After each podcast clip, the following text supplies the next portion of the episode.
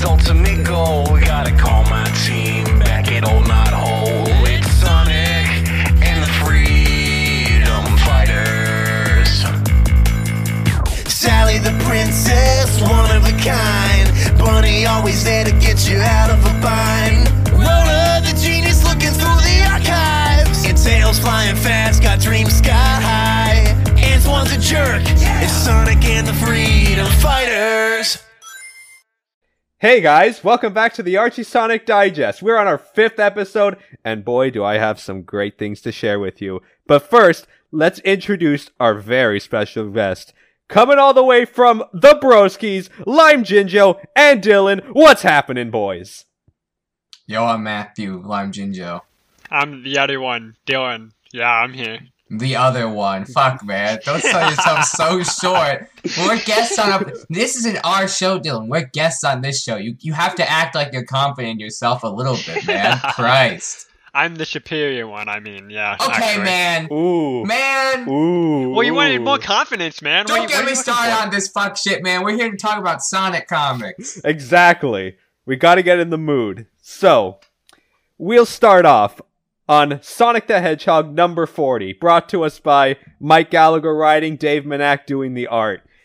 Right off the heels of the last episode, if you remember, Sonic just got de-roboticized and immediately accused of treason. Very big bruh moment, if I do say so myself. So, Sonic, we see him in jail, and Antoine acting as the prison guard, just mocking him. And really just kicking the guy while he's down. Not hearing any of Sonic's pleas about how, like, dude... You don't understand. This is a misunderstanding. Like, it's not what you think, man. Antoine being the fuckboy that he is, go like, oh. Just being like, I ain't hearing this shit, Sonic. Nuh-uh.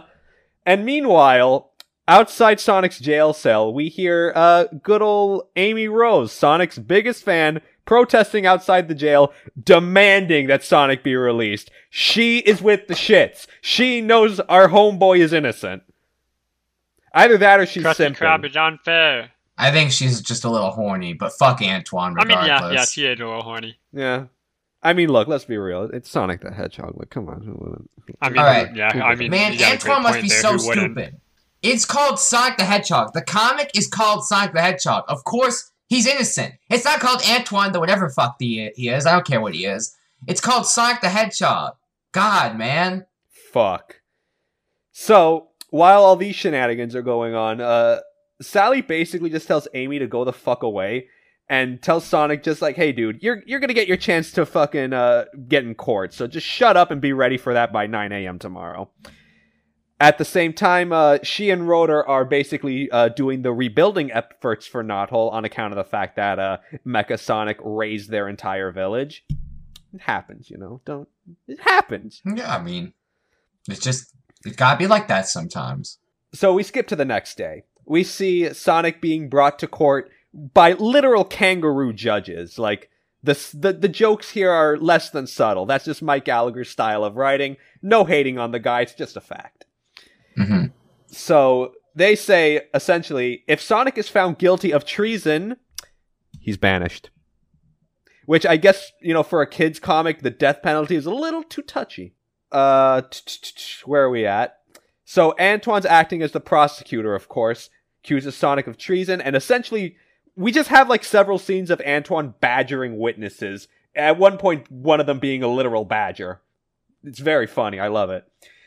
And Sonic, when he's given his chance to defend himself, essentially turns the entire tables on Antoine by saying, hey, you're in charge of the prison here. One of your prisoners escaped, who, by the way, was Knack the Weasel. And he was the one that knocked Sonic out and brought him to Robotnik to be roboticized in the first place.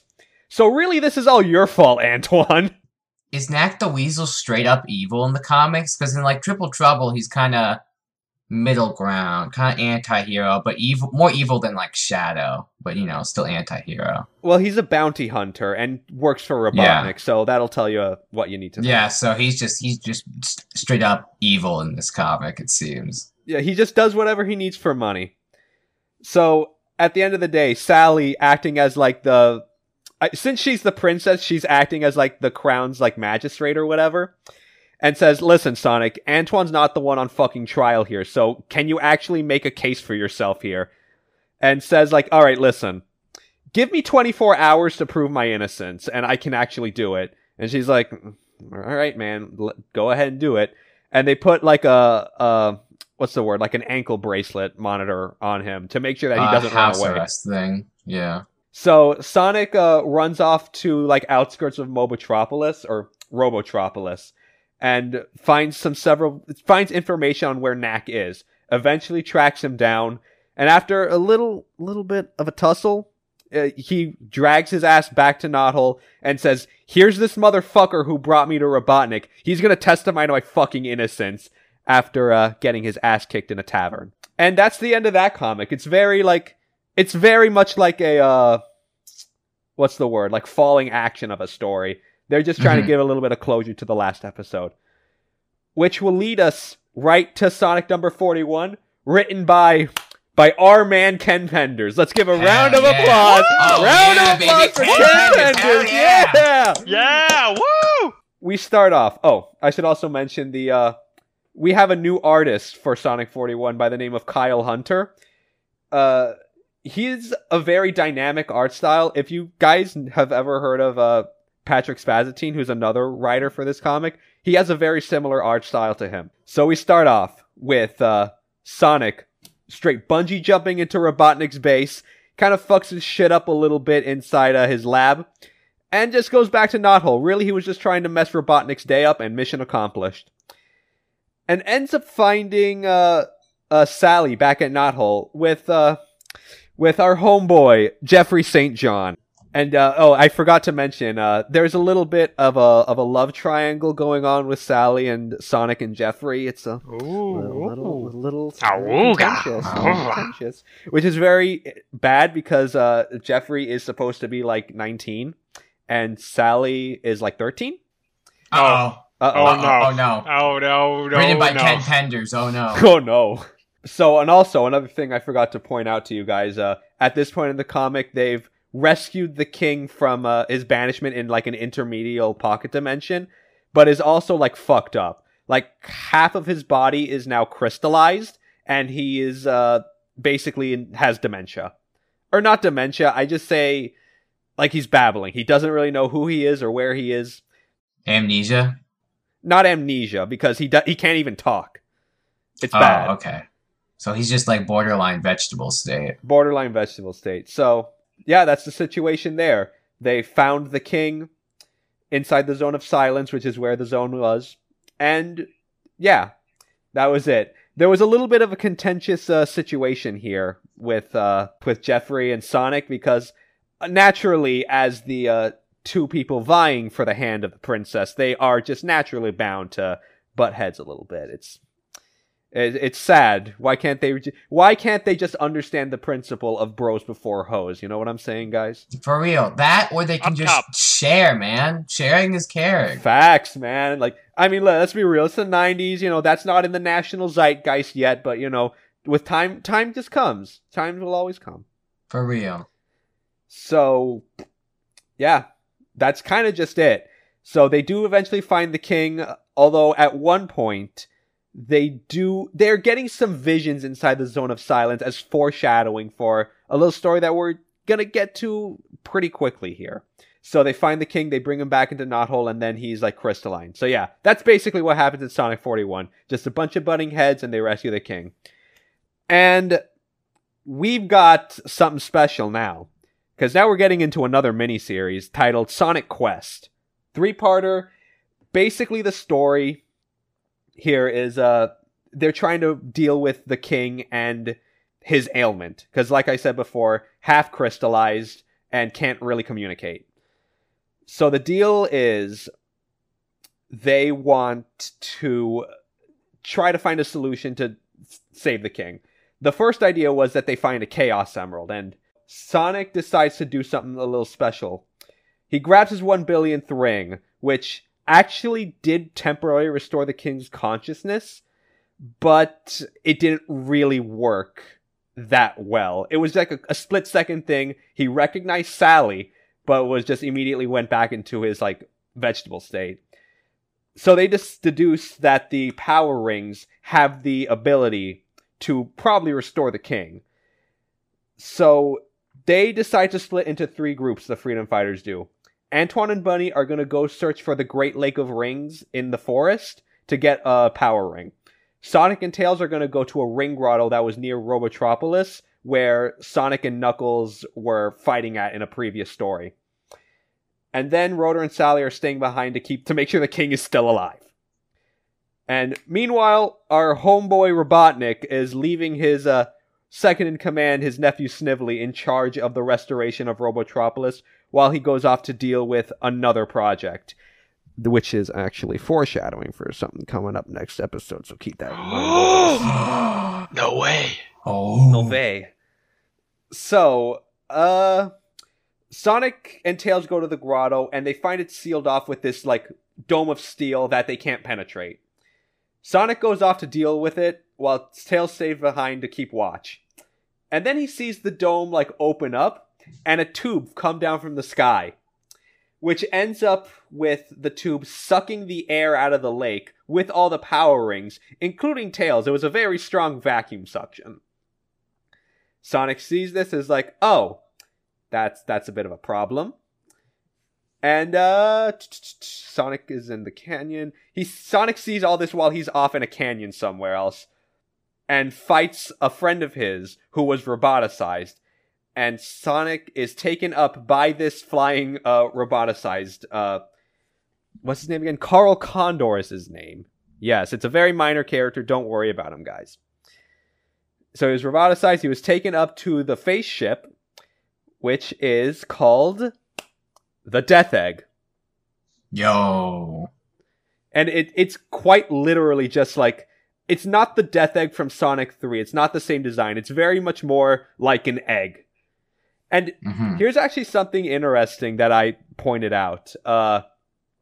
So you guys are aware of the fact that like Robotnik and Eggman in this canon are technically two separate characters, yeah? Yeah. So there's still a lot of like egg motifs with Robotnik as a character, like the Death Egg. He still has his Eggmobile.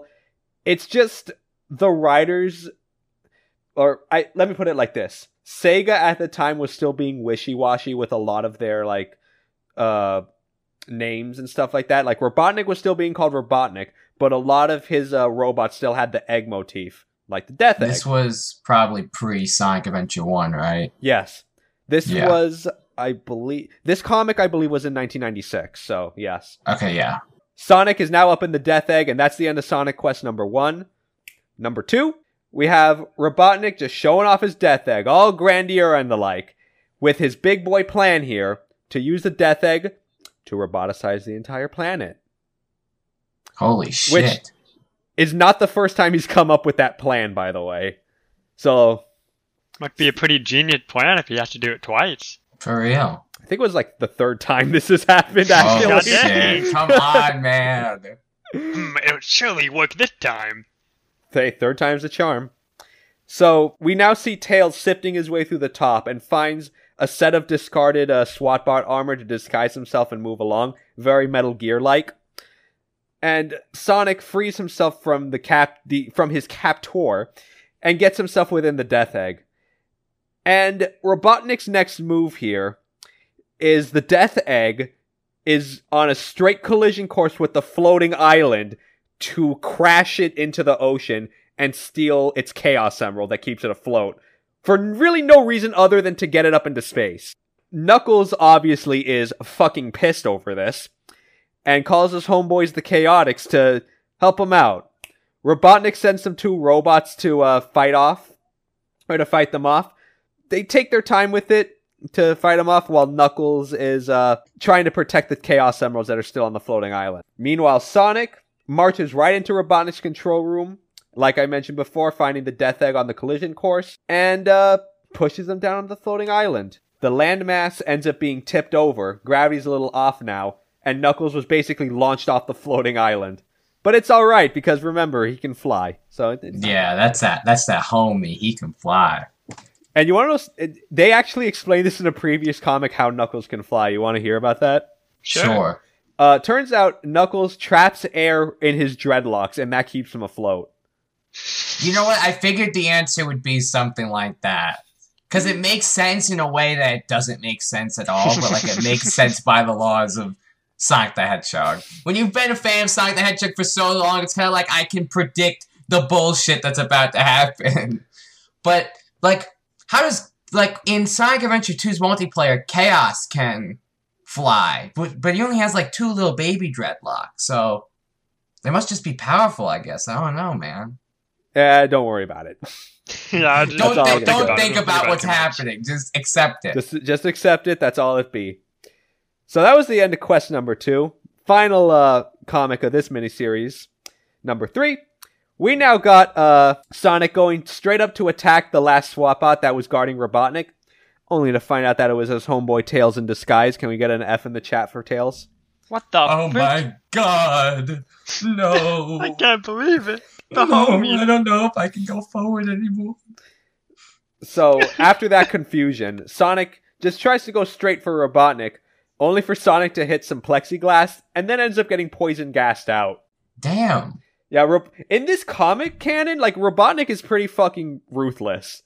Like, he's not afraid to go for the jugular. Even though, I should mention this about Robotnik's character, that, like, he is not afraid to, like, murder, but at the same time, he's also, like, does respect his enemies in a very weird way. Like, he could carpet bomb the Great Forest where Knothole is, because he doesn't know exactly where it is. But he could just carpet bomb them and, like, just call it a life. But he'd rather, like, keep himself entertained, I guess. Yeah, so he's like, evil, but he also has respect. But not, like, respect like in Sonic X Season 3, where he's like, I don't like the way you hurt Cosmo and Chris. Like, not like that. But... Yeah, not like that. He doesn't have that, like, I don't know, the sense of... Well, he does have a sense of pride. It's more of like, you know, let's play this game right, you know? Yeah. If you're going to kill Sonic and all of his friends, you got to do it fair. If you just carpet bomb them, it would be kind of boring. It would be like, well, we could have done what? Like, yeah, I could have done this the whole time. So it's like, it's boring. Let's have some fun, boys. So, Tails, still in his SWATbot shell, though, lunges at Robotnik and shoots at him with his SWATbot's still functioning blasters. But he misses and ends up shooting at the consoles, which frees Sonic, and also ends up launching the Death Egg into the stratosphere, but also frees him from the floating island. So we got like a 3-hit combo from that sense. Robotnik tries to recoup and talks to Sonic and Tails via the intercom, and unleashes a brand new robot on them that he calls Silver Sonic, which is basically the same robot from Sonic 2, although it's a lot bigger. Like, it's... I don't know, like, maybe like 3 times their size. That boss is a pain in the ass, so I'm glad it's just the size of Sonic and Sonic 2, because, man... So imagine the problem that they have to deal with right now. God, man. They're probably dead. This was the end of the series, right? Yeah, exactly. This is the last comic. Oh my god, the last episode of the Sonic Archie Digest. Now we have to do the Fleetway Sonic Digest. Oh no. So, where are we at? So, obviously Sonic revs up and punches us out. Obviously it doesn't work. That thing is made of steel.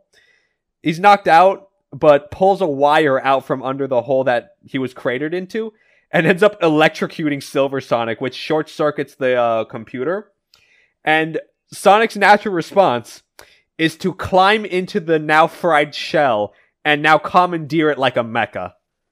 Damn. Yo, Sonic became a mecha comic now? Wow. Sonic got into the robot.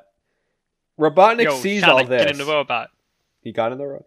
So Sonic sees all this, or Robotnik sees all this, and decides, yo, what the fuck? That's not fair. Gotta pull out Plan E. Which then lets Robotnik suit the fuck up in a mecha suit, which he just calls the exoskeleton, which is linked to the Death Egg systems. Robotnik sees the now Sonic piloting Silver Sonic. First instinct of Sonic is to just crush Robotnik like a bug, but because of the exoskeleton suit, he can kind of hold his own for like a minute. But Tails mentions that he hacked into the Death Egg systems and rigged the thing to explode in 20 minutes. Damn. Yeah, Tails, in right now, at this point in the comic, Tails kind of is like a little bit of that child, but he does have that like smart thing that was going for him in the games. Mm-hmm. So, again, rigged it to explode, but he warned Sonic, like, yo, all the fighting you're doing with Robotnik right now is fucking up the systems real bad. Like, at this point, it could explode at any minute. Let's get the fuck out of here, man. So right as they're about to leave, they find a chamber that's filled with power rings that was stolen from the beginning of this miniseries. They grab a handful and launch themselves out. Sonic spin dashes his way out of the shell, and Tails slowly descends back to the ground right as the Death Egg explodes, which is seen all over Mobius. Literally the shot seen around the world. And Sonic and Tails head back to Knothole with the ring, saying like, yo, let's get this King Boy healed up, as Robotnik parachutes down into Robotropolis. And that's Sonic Quest, that little mini-series. Now, I want to ask you guys, do you really think that this little subset or sub-story was really worth a miniseries? Because I didn't really think so. This looks like it could have been in the main comic if they really wanted to. Yeah, I don't know why they had to split it off. That could have just been like the next 3 issues of the main series. I mean, it's following the story of the main series. Yeah, it really is. Like, I know comic book industry is like a lot worse when it comes to like telling a contingent story. The Archie comics are generally better, but they still have bullshit like this. Like, whenever a miniseries comes about, it's usually focusing on another character. Like, there was a miniseries for Sally, Tails, and Knuckles before this. So to have one focused on Sonic just kind of seems redundant. Yeah. I mean, the comic is Sonic. Why do you have to make a miniseries on Sonic, man? Exactly. Like, I get it if they're like, oh, we have this story that we really need to tell, but we don't have time to fit it in, like, the main issue. So can we get, like, a miniseries? Like, I can see that, and that would be understandable if that was the case. But, like, it's just weird without any of that context. Again, if that is the case. Yeah, and I mean, this is canon, I'm assuming, right? Yeah, yeah. So in the next, like, main comic, the king is probably healed because of Sonic Quest. We'll get to that. Oh, I see. Okay. Uh-oh. We now go Sonic number 42 with... Written by Kent Taylor, art by Art Mawinney. So we open at the Floating Island. Sonic and Knuckles are having a little bit of tussle, with Sonic demanding that Knuckles give him the extra Chaos Emerald that he got a while ago. With Knuckles is just like, dude, fuck off. You're on my land. You have no right to demand anything of me. But I'm the main character. I'm the main character. Sonic explains to Knuckles, which he didn't fucking do in the first place. He just basically came onto the floating island and was like, yo, Knuckles, give me that Chaos Emerald, homie. He eventually explains, he's like, listen, man, we rescued the king, but he's in a weird state, and we think having a Chaos Emerald can help. And Knuckles is like, look, you should have said that in the first place, but I can't give you the extra emerald. I need that for the island. And even though Knuckles, he states that he has fond memories of the king growing up, and he does seem genuinely upset that he doesn't want to help, or he is unable to help in his words. So Sonic and Tails go back to Knothole with their tails between their legs, basically saying like, yeah, we couldn't do it, but hey, we have the power ring, so let's cross our fingers on that one. So we now skip to Sonic, Tails, and Sally having a little bit of a lunch break when Sonic's Uncle Chuck comes in and says that the power rings didn't really do anything, but maybe, just maybe, that the Acorn family's crown, which has some magical properties that they don't really explain, can probably help. Sonic says that they never recovered the crown after Robotnik took over. So, like, why are you bringing this up, man? Sally believes that the crown that the king was wearing at the time that he was disposed actually was a fake. And she believes this on account of the fact that she has a scroll which claims that the crown is able to be magically swapped out under these circumstances and is like in a pocket dimension called the Hall of Limbo. How they get to that, though, they really have no clue. So they end up going to the Lake of Rings to get another power ring because Sonic mentions that on account of the fact that he can get a boost from power rings and power. He can also use rings to gain knowledge, which I have to ask, is that not the most convenient mulligan in the history of anything ever written? How is Sonic not, like, the smartest man alive? He's collected 1 billion rings at this point. Oh, he says he just doesn't like to use that like that. What? Man, what? Give him a couple until he realizes it's a good idea to use them like that. So he can be big brain. And you know what? He'll just become a god at 1 billion? He's a new god of the world. For real, you'd have, if you reach like an IQ of 10,000, you could probably be like borderline a god. Oh no, absolutely. But the thing is that like, oh, another thing that has happened. This has never been like explicitly confirmed, even in the future comics. But the way it seems like it to me, it really only seems like Sonic is the only one capable of using the power rings in the way that they can. Mm-hmm. So if Sonic can just come out and say, oh yeah, I can use them for knowledge, I just don't like doing it because it makes my head hurt. Well, then use more of them! Eventually your head will stop hurt! Man! Your head isn't gonna hurt after you used 1 billion of them! Come on, man! At the same time, though, while they're going to the Lake of Rings, they are intercepted by one of the members of the Freedom Fighters from their spy division, who goes by the name of Sleuth Dog. And look, I'm just gonna cut to the chase. Like he's a double agent. He had a horde of SWAT bots attack the lake after he was brought there. And by the way, this is not the first time this character came up. So like he was in a couple comics previously, and actually does become a recurring character or recurring villain, I should say, in future comics. Mm-hmm. While they're being attacked, Bunny then comes in to help, just as a ring pops out of the lake, and Knuckles ends up swooping in, carrying the extra Chaos Emerald because he felt guilty, and he attacks a robot that was about to attack Sonic right as he was grabbing that ring that popped out. So Knuckles loans him the Chaos Emerald, and they all go back to Knothole. Rotor then hooks up the Chaos Emerald to a machine that's hooked up to the King, and they flip it on, and then the crystallization ends up getting a lot worse. But it's alright, it's only temporary though. It's only temporary. Alright, I was gonna say, all that, and this man just becomes a piece of rock candy. Fuck. And, also something that I should point out, the crystallization that the King is under is like it's an emerald green. He looks like basically like a Chaos Emerald. Keep that in mind for this next bit. So Sonic ends up using that ring that he got for knowledge, finally, and ends up deducing that the crown, they don't know where the crown is, but they can find it if they find the Sword of Acorns, which has magical properties that connects it to the crown. Problem is, the ring didn't tell Sonic where the sword was.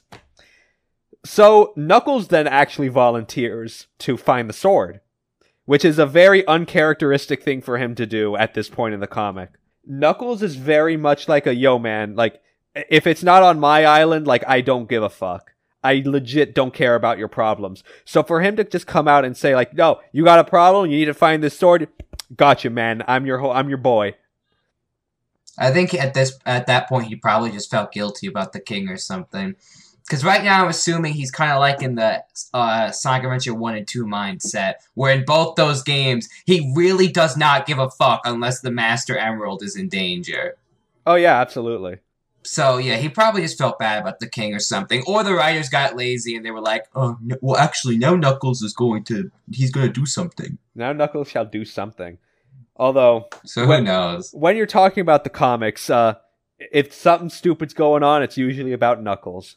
That's kind of the deal here, unfortunately. So, with Knuckles volunteering to find the sword, that leads us right into the back cover story. That was written by Ken Penders, assisted by Kent Taylor, and with art by Art Mawinney. So, we start off with Knuckles, with Tails being driven in his submarine. By the way, Tails has the submarine from Tails' Adventure, I believe.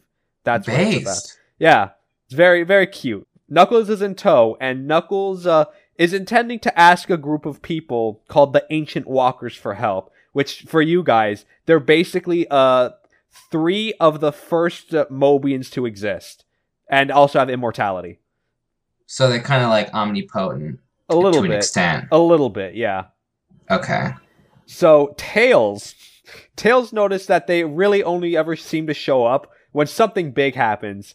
Like, quote, when Sonic got his billionth ring, or when you thought you went to Echidna Heaven. What? You know, I'm not even going to give you context for that. That's just funny. No, don't even bother, man. Because fucking... I'm having a lot of fun with this, but like... These comics are fucking crazy. Just weird shit, man. Like, the fucking video games, it's like, oh, there's a water blob. Oh, there's a headshot that looks like Sonic. Oh, Metal Sonic. Ooh, all these very simple stories. Then the Archie comics are like, oh, man, crown, sword, omnipotent alien dudes. Oh, ring fountain. Oh, and I also pointed out in my notes, remember, this is not the first time Christian concepts show up in this comic. Tails ends up taking Knuckles to the continent of... Oh, great. The continent of Down Under. That's actually... Down Under. That's actually what it's called. I'm not putting on an accent. Australia. It is Australia. It's just straight up Australia? It is straight up Australia. Bruh. It's called Down Under. It's literally spelled DOWNUNDA. I'm not putting on an accent. Come on, man. This was written by Ken Penders? What was this? No, it was written by Kent Taylor. But he tends to like have a similar mindset to Ken Penders. Yeah. So, like, I think everyone in this that worked on this comic is a couple screws loose up there, possibly. Oh, wait. I forgot to mention... this wasn't his. Kent Taylor was not the one who introduced the place of Down Under. That was actually Mike Gallagher. He was the one that wrote the Tails miniseries that introduced it. I see. Yeah. Why would he do that? Wow. That's a great question. Someone needs to make him atone for his sins. We learn that your actions have consequences. Oh, trust me, he learns that his actions has consequences. Believe me, we'll get to that. What happens? Oh, no. We'll get to that. I promise you. It might take a while, but we'll get to it. Tails is taking Knuckles to Down Under and brings him to Knuckles' great grandfather, Athair, who lives in the crater where the floating island originally was before it left the ground. That's a little cool. It's a little cool. The context is very weird, though. Yeah. I should give you this context, though. So, Knuckles' ancestor, who was the first guardian, is named Edmund. Just so you have this context. He was... Mm-mm. So, when Knuckles sees Athair, he actually gets a little defensive around him because he claims that Athair is the only member of his family line to refuse to take up the mantle of being the guardian of the floating island. And the reason why is just because, like, Athair's a big picture kind of guy. He's like, why would I bother guarding this floating rock when I could be, like, the overseer of the whole planet, man? You gotta think bigger, man. Knuckles is like, I don't want to fucking hear this. So, Athair yeets Knuckles and Tails into a hallucinatory trip and sends them to see the Ancient Walkers, who, in a bit of, like, a roundabout, like, I don't know, riddle speak, basically just says that a Chaos Emerald can't cure the king. So they're like, ah, fuck, now what? And they don't find out how to get the Sword of Acorns, but they do know the people who can take them there. And after Knuckles finds that out, he basically leaves Tails behind, is like, all right, buddy, thanks for getting me here, but gotta go on my own right now. And that's the end of number 42. These comics tell a lot of stories with a lot of little time. And I do appreciate that, even if it is a bit of a headache to explain. Yeah, it's fucking crazy. I mean, it's not bad. It's fun. It's funny. It's crazy. I wouldn't say it's like high art, but it is fun. Yeah. It's fun how crazy it is. It really is. Like, I genuinely enjoy it. Speaking of madness, we got a little something special right now, because the next comic we're covering is a comic called Sonic Live. Do you boys happen to be familiar with this comic? No, but the name alone scares me. good. It should. I'm going to show you guys the cover of this comic.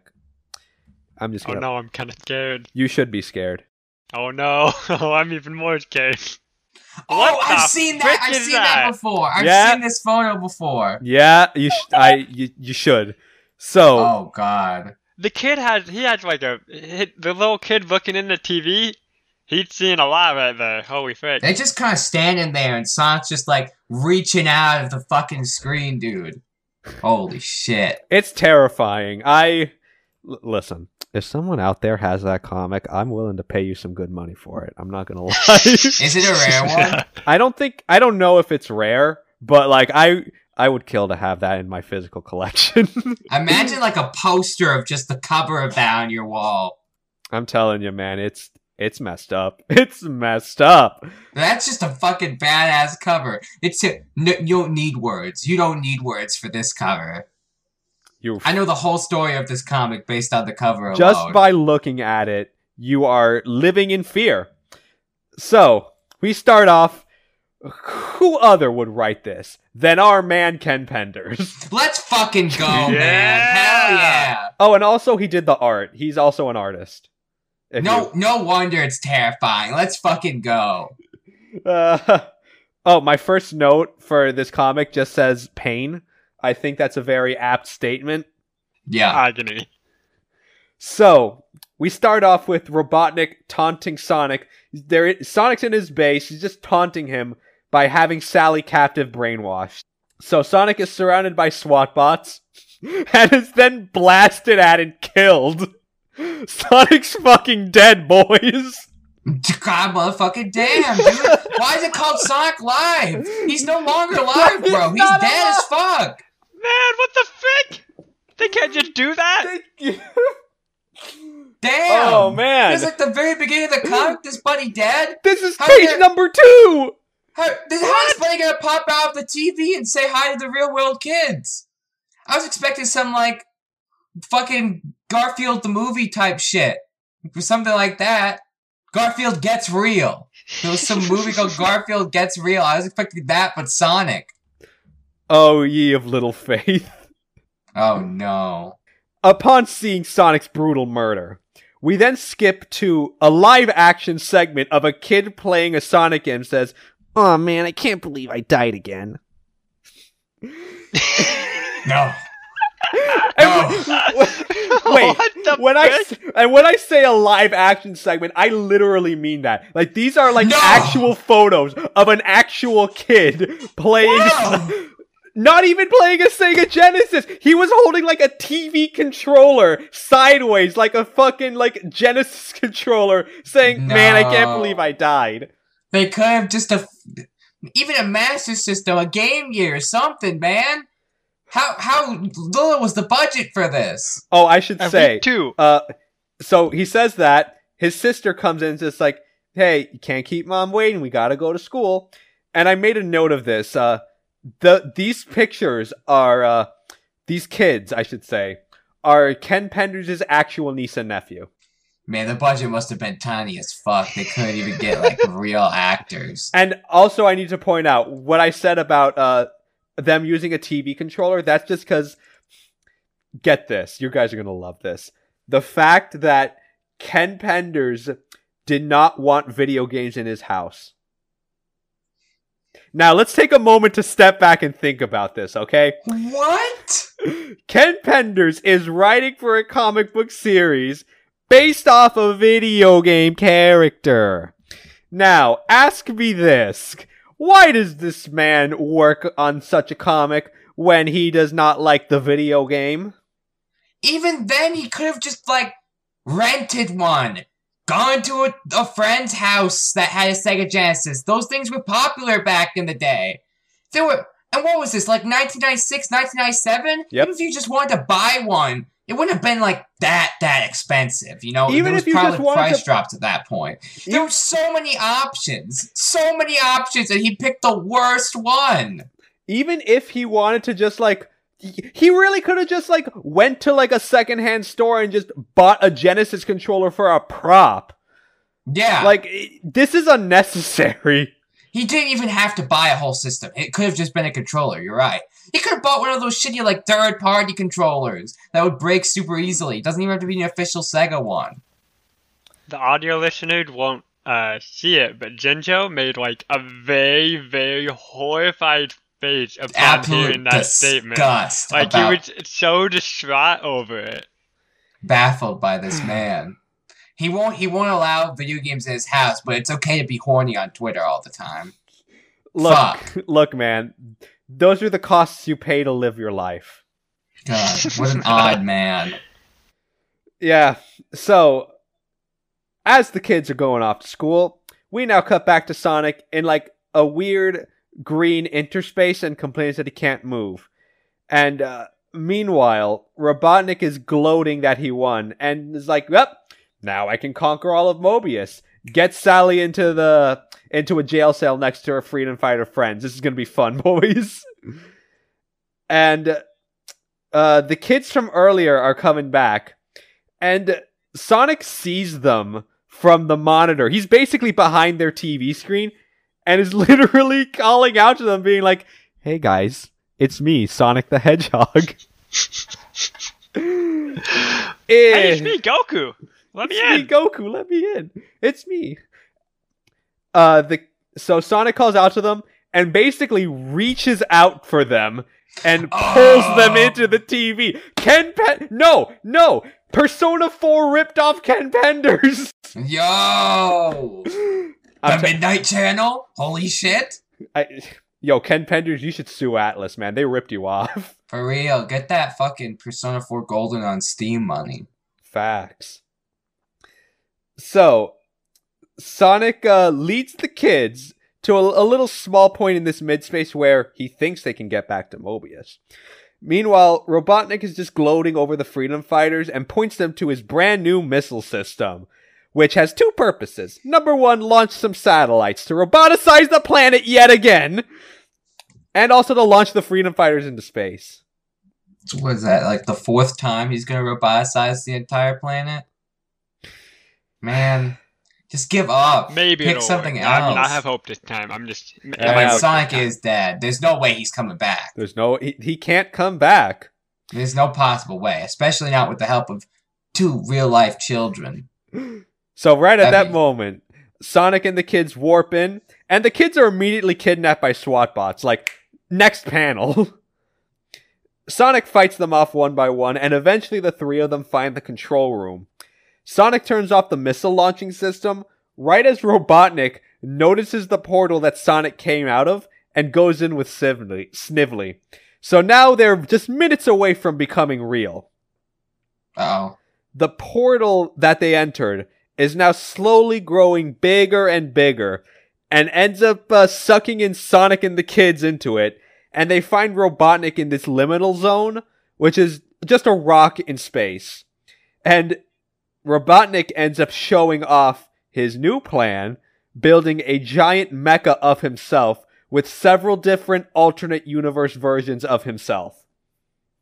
Which, I'm going to say, yet again, not the first time Robotnik has done that. Kind of reminiscent of Sonic Generations. Yeah, I don't know. Maybe Ken Penders also should sue Sega again. Again. So, Sonic and the kids are thrown off into a cell, and there's also a bunch of, like, actual humans in that cell. I legit have no idea where they came from. They're just there. And all of these grown-ass men that are in this jail cell are like, what the fuck, Sonic the Hedgehog? Like, you're a video game character in our world. Why the fuck are you real, bro? Sonic is real? No way. Man, that I wish for that every day. So for real. So, they're eventually freed by someone else who is just like a woman in a Robotnik disguise. Again, no explanation for that is given. It's just there. Sonic is out. He fights off the SWAT bots, and it culminates in the kids finding they find a terminal, which is literally a giant Sega Genesis controller, and they use, like, a cheat code from one of the Sonic games to shut down the SWAT bots. How'd Ken Penders know this? He doesn't play video games. Video games aren't allowed in his house. That's a very good question. That's honestly a very good question. Man. So, why did Sonic even need these two kids' help in the first place? Like, why he pulled them into the TV? The question is, why are these kids even here to begin with? Like, I legitimately want to ask this. What's the point of this story? Because, is this even canon? I don't even know. I feel like it shouldn't be. You know what? Let's hold on. Let's put a pin in that question, because let's finish this comic up and get this migraine out of the way. So the swap bots are shut down. Then Sonic is then sent home and waves goodbye to his new friends. They part ways, go back to Mobius, and I just wrote all's well that ends well. That's... Yeah, sure, man. I mean, my mental suffering. I mean, it's... Sure, man, ends well, sure. It's not all's well, but it is ends well, I suppose. Yeah, it's something special, all right? God damn. And... that's only the first story. We still got two more to go. Whoa! There's more to this comic? You're kidding me. Not much, though. Oh, Dios mio. So, story B is literally... I only have one note on it, and it's just like a group of Mobians rescuing freedom fighters from Robotnik, and as a thanks, Sally just dubs them like a separate team of the freedom fighters. I'm surprised. When you said as a thanks, I knew this comic was written by Ken Penders, so I got kind of scared, but, you know. That story wasn't written by Ken Penders, by the way. I should have said okay, that. Well, then that makes sense. Thank God. Yeah, the writing and the art was done by Rich Koslowski, who did a story previously, so. Mm-hmm. He wrote a very good story about Bunny. It was actually very endearing. We now cover to the final story, written by Kent Taylor and with art by our man Patrick Spaziante. We see Knuckles continuing his search for the Sword of Acorns and finds himself on the edge of the Great Forest and finds like a little hut. But before he enters, he is attacked by something that he calls a Devil Watcher. Which he points out, like, what the fuck is this thing? That this is a myth. This shouldn't exist. Why am I fighting this? Knuckles goes into the cottage nearby, but is then attacked by even more mythical monsters. Until Knuckles realizes something, that, hey, wait a minute. These are illusions. These things are not real. They are literally, like, children's figments of imaginations. He's fighting a magician. That's it. He's fighting a magician. So Knuckles calls out to the figure in this comic and introduces himself as the king's former court wizard. Jinjo, my man, you called it. Yo! I'm a genius. What can I say? So he explains to Knuckles, look, man, I don't know where the sword is, but I think I know someone who does. And they're in the Land of the Dark. That's all the context he's got. He sends Knuckles off and says that, hey, if you see the king again, tell him Merlin Prower wishes him well. If you can't connect the dots, that's Tails' uncle. Oh, okay, I see. Yeah, he becomes a little prevalent in the future. And that's the end of Sonic Alive. Congratulations, we made through that headache. We made it. Yeah. Yeah, woo, woo! What good fun. That was probably... one of the most infamous comics I've covered at this point, and just like Ken Penders' stuff, it's a lot more hyped up than the reality of the situation really was. Like, that was a dumb story about, like, real kids in real life, like, being themselves with Sonic the Hedgehog and being friends, but, like, the end of it just falls flat. And I'm going to be honest with you guys, that is a very common theme with Ken Penders' writing. It's a grandiose concept that is honestly kind of stupid at times, but when you get to the conclusion of it all, it just kind of falls flat. I feel like it couldn't even live up to the cover of the comic itself. No. The cover is too cool for the rest of the story. We'll move on to Sonic the Hedgehog number 43. Written by, yet again, our man Ken Penders, with art done by Patrick Spaziante. So we got a very killer combo here. We're introduced to a new character by the name of Dr. Quack, who is Knothole's resident doctor, and yes, the joke exists for a reason. Uh-oh. Sonic even points it out in universe. Is like, yo, does this guy live up to his name? Because if so, like, man, maybe we should find someone else, man. I don't know. So Sonic and Sally follow him in a rush, and they find the king. The crystallization is getting much worse. Basically, his entire body, except for the left side of his head, is now covered in crystallization. So the doctor tries an experimental device that Rotor built. By the way, Rotor is like 13, 14, like the rest of them. So the fact that this man with a medical degree just sees the thing that a kid built is like, yeah, let's use that. I don't know, man. Maybe we should get his credentials looked at again. Just saying. Nah, it's fine. It's fine, I guess. The intent of the device was for to have regenerative rays be shot at the king in the hopes that his skin will just heal itself.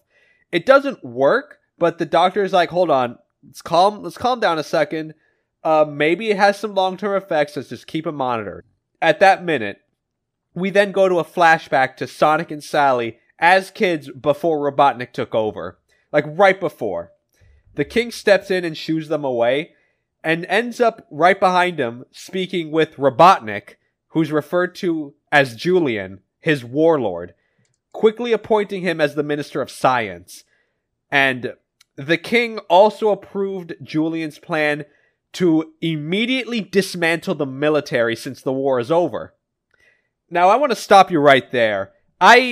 I have a degree in political science, okay? But you don't need that to know dismantling a military is not a good idea, no matter the circumstance. Right after a war?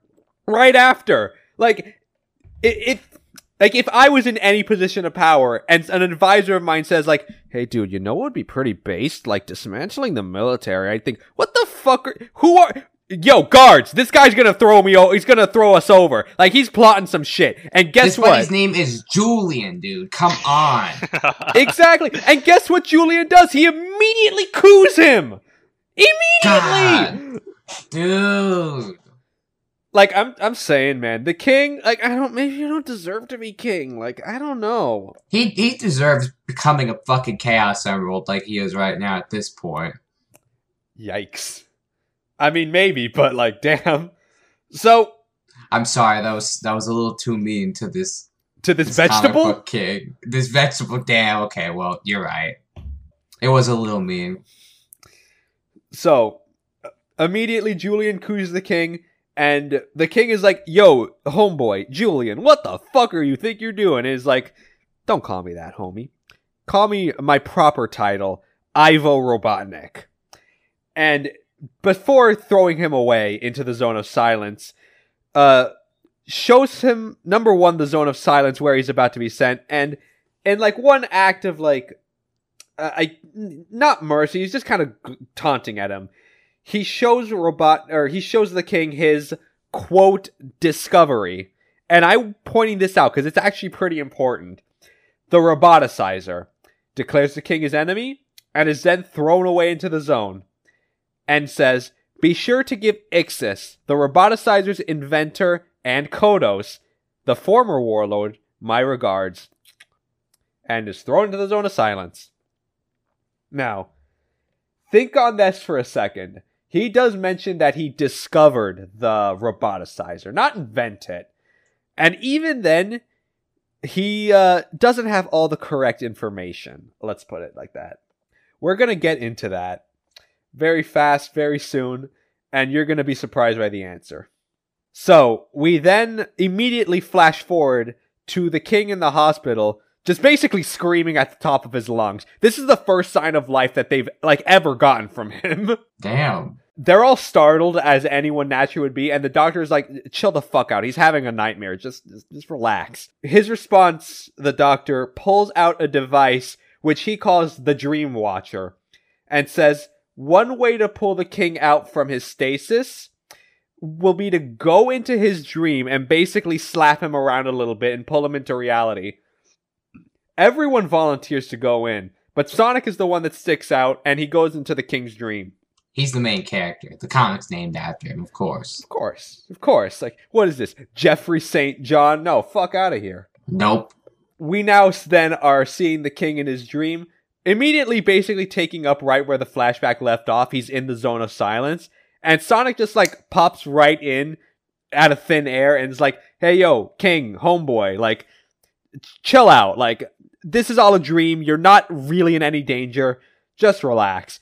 Right then, Kodos pops up, who, like I mentioned before, was the king's warlord before Robotnik, and immediately attacks them. Just goes right for the jugular.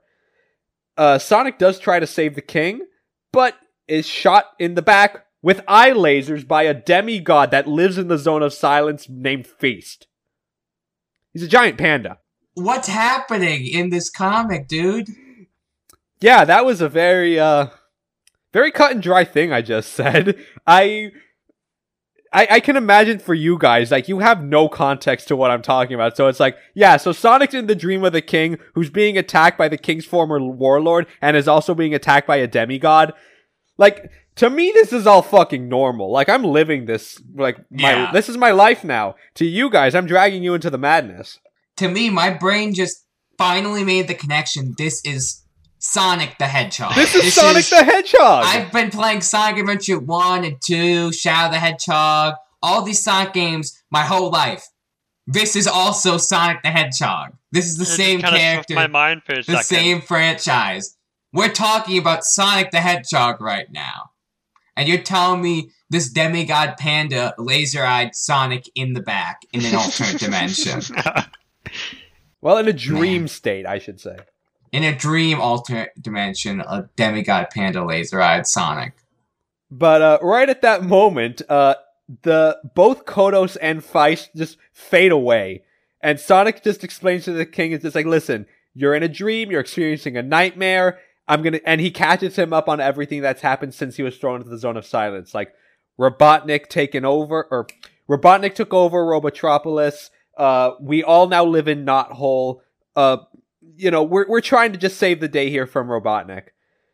And before he can explain more, Sonic is pushed out and back into the real world, and they're seeing signs of activity from the king's brain, which basically means it worked. The king is conscious again. And that's the end of Sonic number 43. What a journey. And we're still not done. We're getting smack right into Sonic number 44.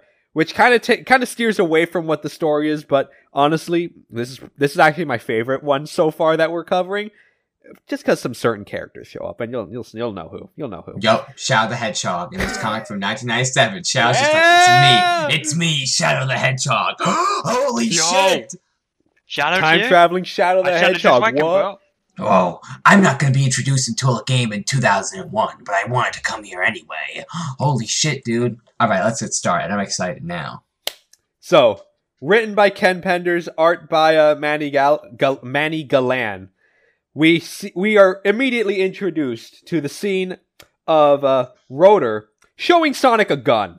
Yup, all right, yeah. Shadow is coming. That's like a signal. And it's literally just like a tiny little pistol that immediately transforms into what I have in my notes as a, quote, super fuck you gun. You know, I'm going to just, give me a second. I'm going to try to find it because it is just goddamn ridiculous. In fact, it's even called the Party Hardy Quadra Sonic Rock and Roller. Man, I don't know how much more of this I can take. I'm a simple man. Sonic Blast for the Sega Master System from Brazil. I get this. I understand this. I don't get what the fuck this... Party Hardy Sonic... What the fuck? What? What are you even saying anymore? It's in the chat now, boys. What the fuck? Man. What in the frick? How can he even hold that up? What will he do with such a weapon? Shoot Robotnik? I mean, I hope so. I don't know what the fuck else he'll do with that shit. Yo, he gotta be strong as frick, though. He's holding that up just like, what the frick? It is. Good lord. So, by the way, that was just for that. That gun is never seen again, by the way. He's not doing shit with it, then. So, they break for lunch. only for an alarm to go off, and they find some energy disturbances on the floating island. They go to the floating island only to see it shaking, with Knuckles down into the chamber to find... He goes in to find our homeboy, Anti-Sonic, trying to steal the Chaos Emeralds. Which, Jinjo, if you don't know, that's Scourge. Oh, okay, yeah, I remember now. He was called Anti-Sonic originally, that's right. Is this still before he was green? It was just Sonic with a jacket? Yep. Badass. So, Knuckles tries to fight him off. And by the way, Knuckles in this canon is actually a little bit more smarter than his game counterpart. So he sees, like, Anti-Sonic and realizes, like, that's not, like, the Sonic that he knows. Because, let's be honest, if it was game Knuckles, he would immediately assume that's Sonic in a shitty disguise. Sonic, what the hell? Why are you doing this, buddy? Yeah. No. Literally everyone in Sonic Adventure 2 does that, so... It's messed up. Knuckles is then attacked by someone unseen. We don't really know who it is for sure, but we see he has the body of an echidna. We then later realize it's actually Anti-Knuckles, who Anti-Sonic brought along with him. And so that you guys know, I'm going to show you guys his character design. Yo, that's like hipster painter Knuckles. That's fucking crazy. He speaks in a very stereotypical Irish accent. And also, it wears that beret, yeah. That's like classical painter Knuckles. Yeah. And also, in that image you're looking at, he doesn't have like a weird mustache. That's just a shadow. Oh, okay. Yeah, I thought it was a mustache. Yeah, I only clarify that because when I was doing the notes and reading the comic, my sister walked in on me reading it, and she was like, why the fuck does Knuckles have a mustache? So I just thought, you know, maybe I guess I need to clarify. Yeah, because I also thought that was a mustache. It's kind of a weird shadow placement. It is, isn't it? So Knuckles is knocked out. The portal that the two of them close in was closing pretty fast, so the two of them had to retreat. The Freedom Fighters find Knuckles, and he explains the situation. To which Sonic realizes, like, oh, it's that motherfucker and he wanted to fuck with you? Let's go take this guy out. So they go down the cosmic interstate to Antimobius.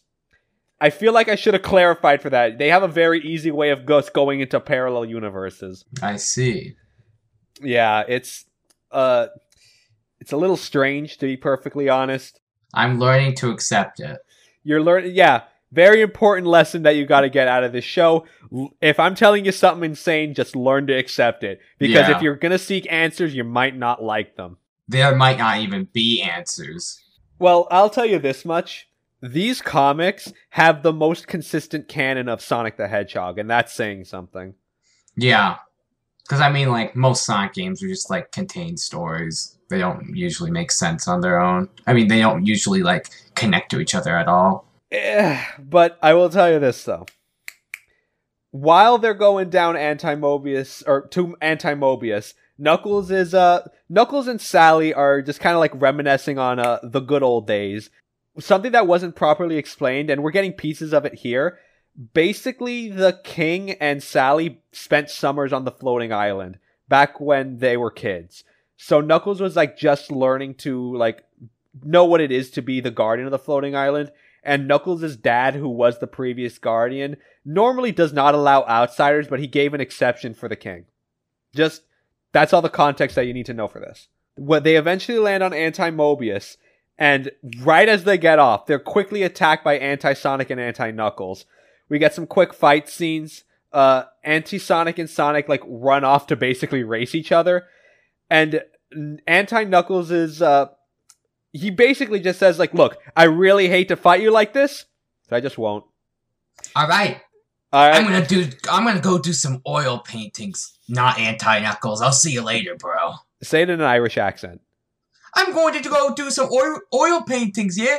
Is that Irish? That was kind of Irish-British. I am part Irish, but I can't do an Irish accent for the fucking life of me. Oh, man, I really hope that your ancestors don't haunt you for that. Because they're crying. They're eating potatoes and crying right now. They're like, no, our great-great-great-grandson can't impersonate Anti-Knuckles. No. You're a failure, bro. Ooh. For real, God. I can't believe you, man. All the generations were down to you with an Irish accent, and you failed them all. It was all destiny to do that Anti-Knuckles impression, but it just ended up being dog shit. I mean, look, to hit it a little too close to home, you and Knuckles share in that respect. What, can he not also do it?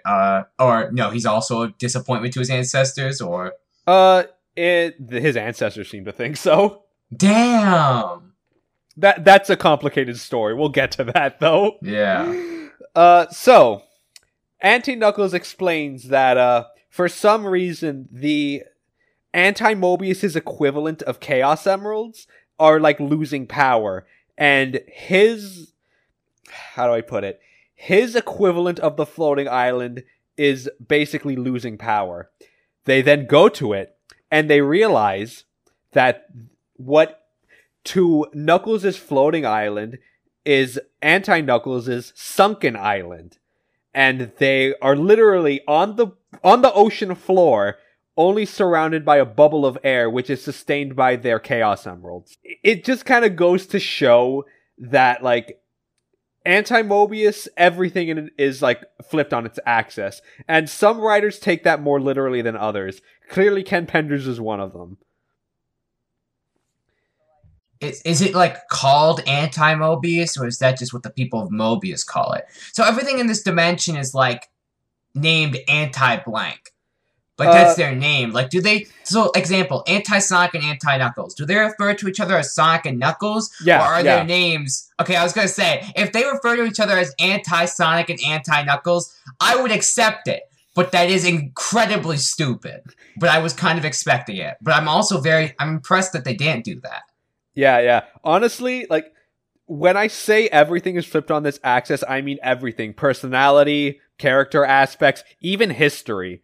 That's something that will get explained way later on. But in context, for the context of, like, Anti-Mobius, just as a concept, understand that. And I'm going to be honest with you guys.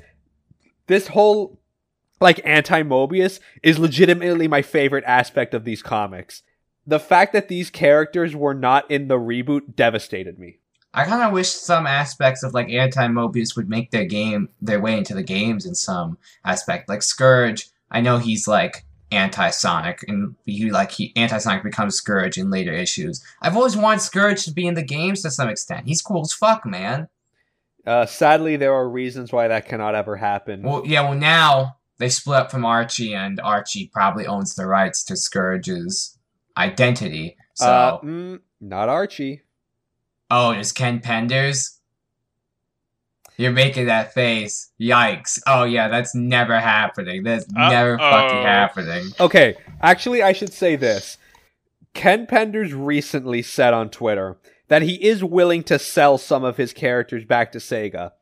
I assume he means the, like, Anti-Mobius characters. The problem is, I know for a fact, Sega would be dead in the fucking ground, out of business before they even consider working with Ken Penders again. Yeah, no. He'd be incredibly lucky if they decide to buy it from him. Oh, they'd be incredibly lucky if they just ever talk to him again. Yeah, no, because he's fucking weird. Oh, that's but not man, the only reason. I'd kill for Scourge to be in... Well, yeah, he sued them as well, but I'd kill for Scourge to be in a Sonic game. Murder. Me too. Hell, if by some miracle they can rework the concept into IDW comics, I'll take it. For real, man. That'd be cool as fuck. So, back to the comic at hand. Anti-Knuckles then takes the Freedom Fighters to his island, the Sunken Island, as previously mentioned, with oxygen seeping out of the air bubble that sustains it. They're then taken to the main city, Atlantopolis, which, for the record, the city that's on the floating island is called Echidnopolis. So anyway. So they go down to a containment chamber and find Robotnik, like Robotnik Prime, trying to take the Anti-Mobius Chaos Emeralds for a portal that can rip through dimensions. Anti-Sonic sees all this and is like, yo, homeboy, what the fuck? This isn't part of the plan. After SWATbots try to throw him out into the ocean and drown him. Right after Sonic and the boys save Anti-Sonic, they all kind of gang up on him and is like, hey man, What do you mean that wasn't part of the plan? To which Anti-Sonic goes like, well, you see what had happened was... And he runs away. Damn. Robotnik already has a portal set up. A portal to the Chaos Emerald chamber on the floating island is open up. And they bait Robotnik to shoot into it. And the beam bounces off the Chaos Emerald that was in the chamber, redirects it back to Robotnik, hits him, and he dissipates. He dissipates, and is all that's left behind are several Chaos Emeralds, to which everyone freaks the fuck out. Which also, by the way, this is not the first time this has happened to Robotnik. There has literally been one other instance where Robotnik was zapped and transported away in such a way that everyone in the vicinity thought he was killed. Damn. Yeah, these comics are a little extreme, man, I gotta say. For real.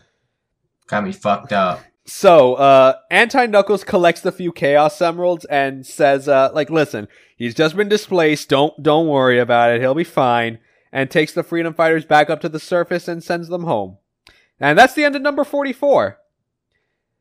And I'm gonna be real with you guys, any story that, the anti-characters in general show up in, I genuinely enjoy. Even if the, characters are not that great, and Anti-Sonic in particular, he's written kind of weak right now at least, but I still enjoy the concept. I'm willing to look past it in this instance. The concept is cool enough that it can carry any faults. I mean, at least for me, my regular co-host Bailey, he doesn't care for the anti-characters right now, but hey, what can I do? We have our final comic to cover. Guys, can we get a round of applause? We've made it this far. I'm almost free. We are almost free. And Jinjo, get that Sonic Blast cartridge out, because the comic we're covering is an adaptation of Sonic Blast. Yo, fucking go! I'm receiving a copy of Sonic Blast. Yo, fucking go! Yo. I unfortunately have to take that back, because it's actually an adaptation of Sonic 3D Blast. I want a few people that really, really like Sonic 3D Blast. I'm gonna drop a hot take on your podcast right now. Go ahead. I'm not a big fan of the classic Sonic games. I'm much more of a 3D kind of Sonic kind of guy. My favorite classic Sonic game, the one I enjoy the most, I don't think it's the best game, but the one I personally enjoy the most, is Flicky's Island 3D Blast. That's my favorite classic Sonic game. Even though I know, 3 and stuff is, a better game design-wise, I like Flicky's Island better. I can't explain why. I don't know why. I just really like that game. You know, it's funny you bring that up. I remember playing that as a child, and every time I played it, I always got, extreme vertigo. To the point where I was, sick in bed, and it took hours for me to recover. I don't know why. It's really not that bad of a game. Can you play it nowadays? I should try. I haven't ever tried. It's not that bad. The Saturn version's pretty good. Yeah, unfortunately, I only have access to the Genesis version, but, we can figure it out. Genesis version's fine. Yeah, it's fine. So, the reason why I introduced it as Sonic Blast was just because the comic itself is just called Sonic Blast Special. I guess for some reason they just decided to drop the 3D part of it. Maybe it would be a weird advertising thing. I don't know. The first aspect was written by Mike Gallagher, art by Art Mawini. We open up with Robotnik communicating with Snively. And Snively, in a little bit of a bitch move on his part, deliberately redirects the call, or shares the call, with the Freedom Fighters. And here's the thing, Snively's not a spy for the Freedom Fighters or anything, he just hates Robotnik. So Snively gives them the info, and the Freedom Fighters find out that Robotnik is on an island offshore of the continent, to which, what is called Flicky Island, where he believes a Chaos Emerald is. Robotnik landing immediately captures some Flickies and just throws them into a roboticizer, and ends up roboticizing the entire island. He really tries to go for roboticizing the planet, but I guess he'll have to stay put with this one island for now. Sonic and Tails show up right as the entire island is being roboticized. Tails tries to fly up over the island for recon, but he's immediately attacked by Robo Flickies. And Tails is downed, actually. They grab him by the tail and he just plummets into the ocean. However, they realize that the ocean's salt water is a natural counteragent for the flickies, for the robo flickies, and in contact with salt water, they are de-roboticized. It's, I don't know, there's some literary term for something that's extremely convenient. It's not, I don't think it's a Deus Ex Machina, but I don't know, maybe. I don't think so, though. I think it's a little too small to be a Deus Ex Machina, but... A Deus Ex Machina has to be, like, extremely convenient, just completely out of nowhere. Yeah. So, like, why doesn't Sonic just, like, bring a super soaker to this island? They did, actually. They actually do have a super soaker. They just They take out the super soakers and they just attack the robo flickies that are flying around them. While Sonic heads onto the island. Oh, I forgot to mention this. So Sonic goes onto the island with Rotor taking out the saltwater and the water gun, and Rotor, for whatever reason, is screaming "Semper Fidelis," which basically is just a motto for the U.S. Army. What? I don't know, man. This Mike Gallagher likes to make really bizarre references. In the last comic, like, he wrote the comic where Sonic got roboticized and had Bunny making a lot of inappropriate references to the Confederacy. What? Man, this shit really is crazy, dude. For real. So, with that being said, so Sonic seeks out Robotnik on the island. Robotnik finds the magic ring, you know, like in the game, where the flickies come out of. And just as he's about to jump in there, Sonic just attacks him right in the gut. They tussle a little bit. Robotnik shock grasps him and leaves him for dead and jumps into the ring. Sonic follows, and in like a 2-page spread of art, basically is like detailing a zone from the game. Like, I think it's Green Grove, I think it's called, where Sonic is just fighting a bunch of bosses. It's I can't believe I forgot to mention this to you guys. Whenever they adapt a game, the Archie comic writing team basically has no communication with Sega whatsoever. So whenever they're told to, like, adapt a game, they're basically left to dry and say, like, hey, we have a game that we want sold, adapt it so we can sell a little bit more, have free advertising. Writing team says, yeah, all right, sure. Can we get some, like, material so we know what we're working with? No. What? So, like, what was the extent they had to work with? Like, just a plot synopsis and that's it? No, not even. This is jumping ahead a little bit, and I think I said this in a previous episode, but when they were doing the adaptation for Sonic Adventure, again, no communication from Sega, to the point where the team had to import a Japanese Dreamcast and a copy of the game just so they could get the story. Damn! Like, this is... Fuck, what does Sega expect from them? Sega really just saw the Archie comics just as an afterthought, which is a very bizarre thing to say considering what we're going to get into next episode, because there's a little bit of drama behind the scenes going on by that point, but we're getting ahead of ourselves. Robotnik traps Sonic and finds the Chaos Emerald embedded in a flicky statue, only for it to come alive right after Robotnik takes out the Chaos Emerald in a very Indiana Jones style. Robotnik and Sonic escape the zone, but Robotnik's arm is kind of caught in the portal due to the fact that he refuses to let go of the Chaos Emerald. A flicky bites Robotnik's hand and lets the emerald go, and ends up finding his entire flicky robot army and roboticizer gone. So, in a fit of rage, just go in the standard, you know, I hate that hedgehog and all that, Sonic, Tails, and Rotor basically maroon Robotnik and tell him to fuck off as they go away in their sub. Not the first time where Robotnik is marooned, now that I think about it. There's a lot of story beats recovering now that I think about it. This is very weird. I don't even know what to comment on anymore, man. This shit's just... This is whack. So... Whack implies bad. This isn't bad, it's just... A lot. It's Archie Sonic. There's no way to describe it. That's just how it is. We have two more stories that come from a different pair of writers. This guy's name is Angelo DeCasari, so you guys know. He's very much like Mike Gallagher in his tone and writing.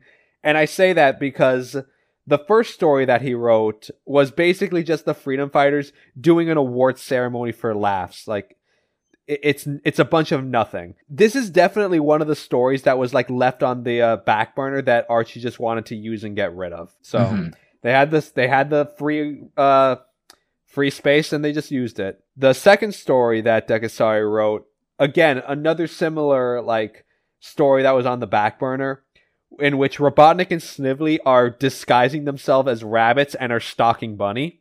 Very normal thing to do. They only just want to find Knothole, and they have a tracking device implanted on her, but it like gets loose and a gopher like swallows it. So Robotnik is digging in this gopher hole trying to find what he thinks is Knothole. And that's it. That's the end of Sonic Blast, and that's all the comics I got for you guys. Like, again, round of applause. You guys made it. I'm stretching, but you can't see this if you're not a patron, so that's that noise. So, boys, tell me, what did you think about all this?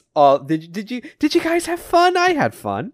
I had fun, but I feel like I have more knowledge than I should. Like, I've obtained forbidden knowledge. But how do you think I fucking feel? I'm the one reading all these goddamn comics. You read all this, dude. You're like the god of all this. How did you make it this far, man?